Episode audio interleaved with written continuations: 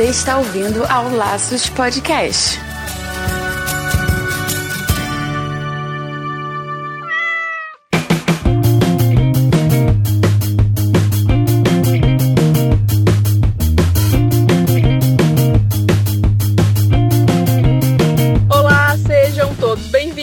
Laços Dicas número 9. Aqui é o Wendy Bitar. E eu sou Marina Arinelli e aqui no Laços que vamos discutir tudo sobre o seu animal. Hoje aqui no Dicas a gente vai falar sobre um tipo de doença que atinge muitos bichinhos, as doenças do trato urinário. Mas antes disso, Wendy, eu acho legal a gente lembrar os ouvintes que estamos no Padrim, né? É isso aí, Marina. E você que está nos ouvindo pode ser padrinho do Laços e ajudar a gente a crescer cada vez mais, para a gente poder continuar passando informação gratuita e interessante para muitas pessoas, não é? É isso aí, Wendy. E olha a boa notícia, você pode fazer doação a partir de um real e já ganhar prêmios. Então vai lá no padrim.com.br barra laços podcast, conhece os nossos objetivos e faz uma doação pra gente.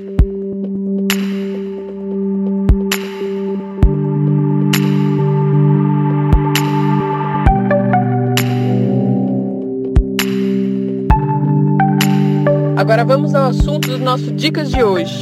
Marina, para começar, que tal explicar o que é uma doença de trato urinário, quais são as doenças de trato urinário? Por favor. Então vamos lá, pessoal. Para definir, trato urinário, ele é, existe o superior e o inferior. O superior, ele é os, composto pelos rins e pelas ureteres, né? Que é o caninho que leva o xixi do rim até a bexiga. E do trato urinário inferior, é a bexiga e a uretra, que é o caninho que vai levar o xixi para fora do corpo. Então, normalmente, quando a gente fala em doença de trato urinário, a gente sempre se refere ao trato urinário inferior, que é bexiga e uretra, tá? E aí existem várias doenças que acometem, mas as principais são as infecções de urina e as cistites, que fazem uma inflamação da bexiga. Além disso, é super comum em cão e gato eles fazerem cálculos de bexiga. Então, são pedras mesmo que ficam na bexiga e que podem obstruir o, o canal, que é a uretra. E aí a gente acaba tendo um problema bem mais grave. Lembrando também que a gente pode ter tudo junto. Então, a gente pode ter uma infecção que faz uma inflamação na bexiga e que forma cristal e que forma cálculo e que obstrui. Então, as coisas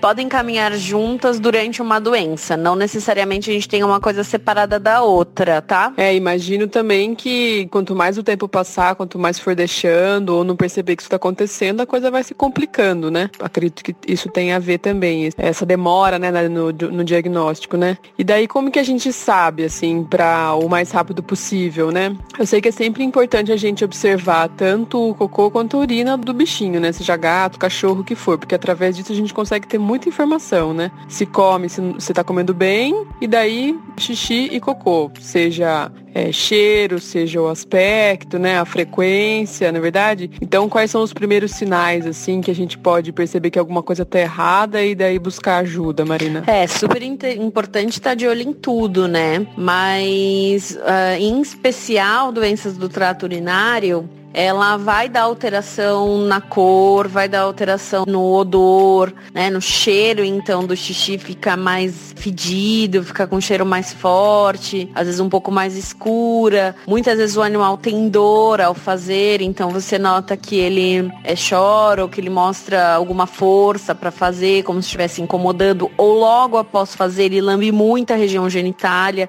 Então, seja o pênis no macho ou a vulva na fêmea, ele acaba lambendo porque arde ao sair a urina. E além disso, o cachorro pode fazer o xixi várias vezes de pouquinho em pouquinho. Então ele goteja um pouquinho, deita, dorme ou vai fazer alguma outra coisa, sai de novo, ou vai no lugar onde ele é habituado a fazer xixi, vai xixi de novo e isso vai gotejando ou pequenas quantidades várias vezes ao dia. Normalmente quando isso acontece é porque o animal está bem incomodado com o xixi ou está tendo uma sensação de repressão, né? Então ele tem a sensação que a bexiga tá cheia, mas a hora que ele vai fazer tem muito pouco. Isso é causado pela cistite, essa sensação. Então é sempre importante estar de olho nesses aspectos. Ah, legal. Então acredito assim que isso vale também para gato, né? Eu já ouvi falar que gato é um, ele acaba demonstrando um pouquinho mais, né? Ele acaba tendo, ah, inclusive, é mais fácil de se complicar um pouquinho, né? Essas, esses problemas do trato urinário, né, Marina? É o gato, ele tem uma particularidade maior, assim, porque ele tem muita tendência a ter problema de urina. Então, uma das principais alterações é a alteração na postura, né? Porque o animal faz como se fosse força para fazer xixi. Então, ele se posiciona mais como se fosse é, é, de cócoras, né? Assim, ele agacha um pouco mais, ele contrai um pouco mais. Tem gato que mia ao, ao urinar. Então, quando ele vai no banheiro porque dói, então ele dá um miado bem grosso. Parece uma, uma criança chorando, assim. É um miado mais de dor mesmo. Então, você vai ter um aspecto um pouco diferente no cão, no gato do que no cão. E às vezes ele vai o tempo todo na caixinha também. Só que o gato tem que ficar com 10 olhos em cima para ver se o xixi sai. Porque como eles têm a uretra menor, mais estreita, eles têm muita predisposição a obstruir a uretra. Então, às vezes ele pode miar e várias vezes na caixinha e você achar que ele tá fazendo xixi, mas ele não está fazendo xixi. Então, depois que ele fizer isso, que você achar que tá começando a ficar estranho, vai até a caixinha e olha para ver se tem xixi lá dentro, tá? Porque precisa ver se o xixi realmente saiu. Entendi, acho que ficou bastante claro. Essas doenças geralmente elas têm assim um resultado legal com o tratamento, tem uma recuperação boa, ou são doenças que geralmente deixam assim alguma sequela ou animal com algum problema assim para sempre?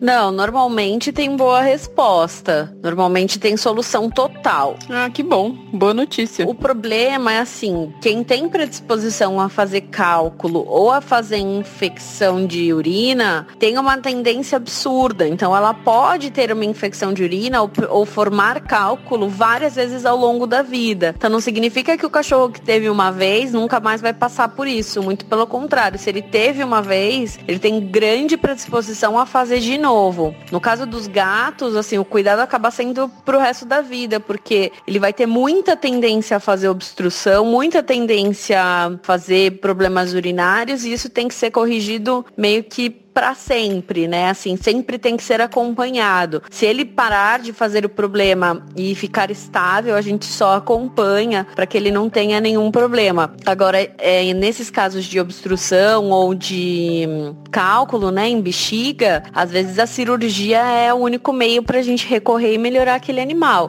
Então, tem gato que obstrui que pode até perder o pênis, né? Que às vezes a gente tira, amputa para poder não obstruir de novo. Então, a gente gente tem que ficar realmente de olho, porque para chegar nesse estado não é difícil, às vezes é rápido, passa meio que sem perceber pelo proprietário, quando vai perceber já tá bem grave, então tem que ficar com mil olhos em cima mesmo. E daí notei que meu cachorro, meu gatinho tá agindo de uma forma estranha, eu acho que ele tá com alguma dor ou tá com algum probleminha. Posso comprar um remedinho no pet shop que dá pra ele?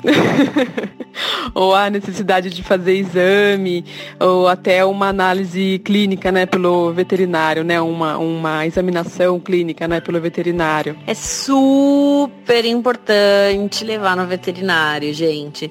Pode até parecer meio bobo, ah, mas a cistitiva vai embora, mas ela passa, não passa. Não vai embora, ela se agrava, ela pode não se agravar em uma, duas semanas, pode não se agravar em um mês, mas em algum momento ela vai se agravar, vai formar cálculo, vai formar cristal, vai machucar seu cachorro, pode ter sérios problemas, pode obstruir, seu animal pode ter uma falência renal por causa disso. Então lembra que a gente falou que é tudo, né, comunicado, então a gente tem o rim, que é a parte superior e a bexiga, né, inferior, então se você não tratar essa infecção pode ascender pro rim, pode chegar lá no rim e fazer uma destruição muito séria e aí você tem que viver com essas consequências pro resto da vida. Então procura o um médico veterinário, tenta não medicar antes, porque muitos é, medicamentos alteram a urina. Então tenta não medicar, leva da forma mais pura possível, né? Notou que tem um problema, já leva. Deixa o veterinário analisar qual que está sendo o problema, fazer os exames necessários para diagnosticar o que, que seu animal tem, se é um cálculo, uma infecção ou só uma inflamação de bexiga, se precisa de remédio ou não, se precisa precisa só mudar a ração e aí ele te determina o melhor passo a passo. Mas fiquem de olho.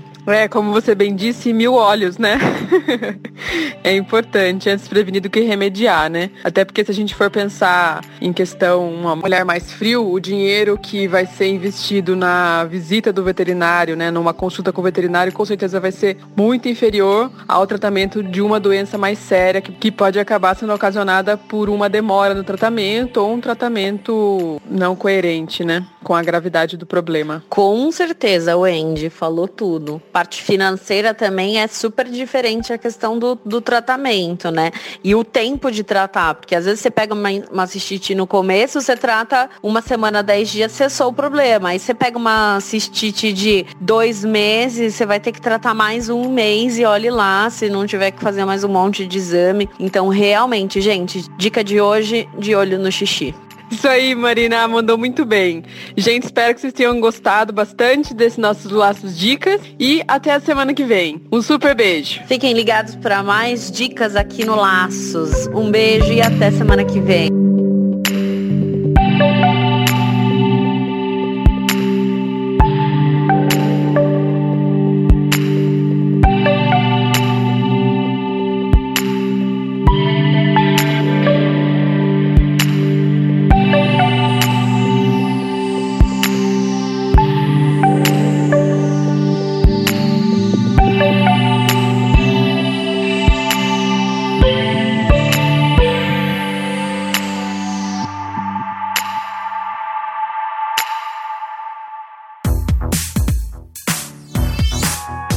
Podcast foi editado pela Isso Aí Design.